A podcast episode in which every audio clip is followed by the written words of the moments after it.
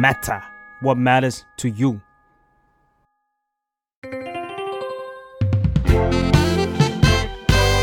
What's up Nothing much ได้สับจากข่าว สวัสดีค่ะ อยู่กับมาในรายการวัดสับอีกครั้งนะคะ ก็ต้องบอกเลยว่าคำของวีคนี้เนี่ยจะเป็นคำที่มาอยากพูดถึงมานานแล้วแหละ แต่ยังหาจังหวะดีๆไม่ได้สักที ก็ต้องขอบคุณคนคนหนึ่งมากๆเลยนะคะ ที่จุดประเด็นนี้ขึ้นมา ถ้าใครได้ตามเรื่อง Squid Game เนี่ยก็น่าจะเห็นว่าเป็นซีรีส์เกาหลีที่คนพูดถึงเยอะมาก แล้วก็ถ้าใครที่ยังไม่ได้ดูนะคะ ก็แนะนำมาก ๆ เลยมาเองก็ชอบมาก ๆ เลยเพราะว่าแบบวันนี้พูดถึงเรื่องของความเหลื่อมล้ำอะไรอย่างงี้เนาะหรือว่าแบบความฉลาดในการเอาวัฒนธรรมเกาหลีมาสอดแทรกจนกลายเป็นซอฟต์พาวเวอร์ที่ทรงพลังนั่นเอง แต่ที่มันทำให้เกิดเป็นประเด็นขึ้นมาเมื่อวันก่อนเนี่ยมันก็คืออ่ามีคนเกรงว่ามันเป็นตัวอย่างที่ไม่ดีให้กับเยาวชน เพราะว่าความโหดร้ายของมันแล้วก็กลัวคนเรียนแบบค่ะ เพราะฉะนั้นวันนี้เนี่ยไมค์ก็เลยอยากจะมาสอนคำศัพท์ภาษาอังกฤษที่เกี่ยวข้องกับคำว่าเรียนแบบทำตามจนไปถึงการลอกหรือก๊อปนะคะเริ่มจากคำแรกค่ะคำว่า imitate i m i t a t e imitate แปลว่าเรียนแบบหรือเอาอย่างนะคะ to copy or do the same thing as someone else ตัวอย่างเช่น It's funny how the police are concerned about kids imitating bad behaviors from the show, but never once concerned about people imitating the police's corrupted behaviors. Such a hypocrite. มันตลกตรงที่ว่าตำรวจเนี่ยเป็นห่วงว่าเด็กอะจะเรียนแบบพฤติกรรมแย่ๆจากโชว์หรือว่าซีรีส์เรื่องนี้นะคะ แต่ว่าไม่เคยที่จะ เป็นห่วง เรื่องคนลอกเรียนแบบพฤติกรรมแย่ๆของตำรวจเอง มีความมือถือสาบปากถือศีลคำต่อไป emulate e m u l a t e emulate มันก็แปลว่าพยายามเรียนแบบเหมือนกัน แต่ว่าจะเป็นการเรียนแบบให้เท่าเทียม หรือว่าดีกว่านะคะ match or surpass a person or achievement typically by imitation ซึ่งคำนี้เนี่ยมีความหมายที่ค่อนข้าง positive เนาะแบบว่าอยากเรียนแบบสิ่งดีๆ ให้เท่ากับคนที่ตัวเราเองชื่นชอบ หรือว่าอยากจะทำให้ดีกว่าเขาอีก ตัวอย่างเช่น The Thai government wants to emulate Korea's soft power success รัฐบาลไทยเนี่ย อยากจะเรียนแบบความสำเร็จของ soft power ของเกาหลีนะคะคำต่อไป mimic m i m i c mimic แปลว่าเรียนแบบ แต่ว่าจะมีเซนส์ของความล้อเลียนมากกว่า เขาบอกว่า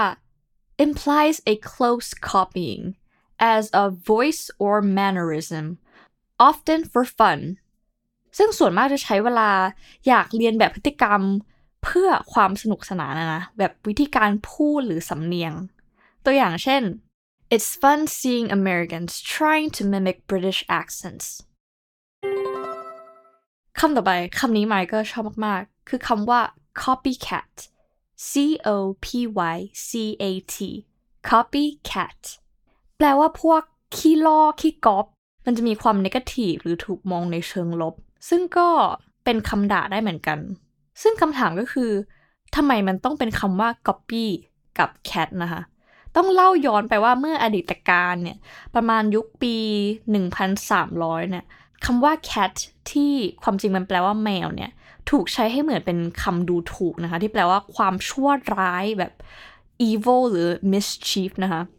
ซึ่งจะเห็นได้จากผลงานของเชคสเปียร์สเป็นนักเขียนในสมัยก่อนของอังกฤษนะคะ เขาก็ใช้คำว่า cat เนี่ย เป็นการพูดถึงสิ่งที่ชั่วร้าย แต่มันเริ่มใช้คำว่า copycat จริงๆนะในช่วงปี 1960 นะคะ มีอาร์ติเคิลอันหนึ่งที่เขาอยากพูดถึงพวกคดีฆาตกรรม แล้วทีนี้มันมีพวกคดีที่ลอกวิธีการฆ่าของฆาตกรรมต่อเนื่องคนอื่นนะคะ แบบว่า copycat murders copycat crimes อะไรอย่างนี้ แต่สมัยนี้เนี่ยเขาจะไม่ใช้แค่กับการฆ่ากันแล้วนะ มันก็ความหมายจะเบาลงไปมาก ๆแหละแต่ก็ยังพูดถึงคนที่ ลอกการกระทำของคนอื่นๆ แบบหน้าด้านๆนะคะเราก็พูดได้ตามตรงเลยว่าแบบ oh you're such a copycat ซึ่งอีกคำหนึ่งที่อยากจะนำเสนอนะคะ ก็เป็นการลอกในเชิงทรัพย์สินทางปัญญาแทนและ คือคำว่า plagiarism หรือ plagiarize using some other person's ideas and information without acknowledging that specific person as the source หรือ copy from someone and pass it off as one's own มันแปลว่าเหมือนเราไปเอาไอเดีย เอาผลงานของคนอื่นนะคะ ไปลอกมาเลย แล้วก็ทำให้เหมือนว่ามันเป็นผลงานของเราเอง ตัวอย่างเช่น I think there is a thin line between inspiration and plagiarism เอาจริงเราคิดว่ามันมีเส้นบางๆนะระหว่างการที่เราได้รับแรงบันดาลใจกับการลอกมา อเควันนี้เราก็ได้เรียนรู้ประมาณ 5คำหลักๆนะคะคำว่าเรียนแบบเนี่ย ก็จะมีคำว่า imitate อันนี้ก็เรียนแบบแบบตรงๆเลยเนาะคำว่า emulate มันเป็นการเรียนแบบเพื่อให้เท่าเทียมหรือว่าดีกว่านะคะ ส่วนคำว่า mimic เนี่ย เป็นการเรียนแบบที่มีเซนส์ของความล้อเลียน ส่วนคำว่า copycat เนี่ย จะแปลว่าการลอกที่มีความ negative นะคะ ถูกมองในเชิงลบ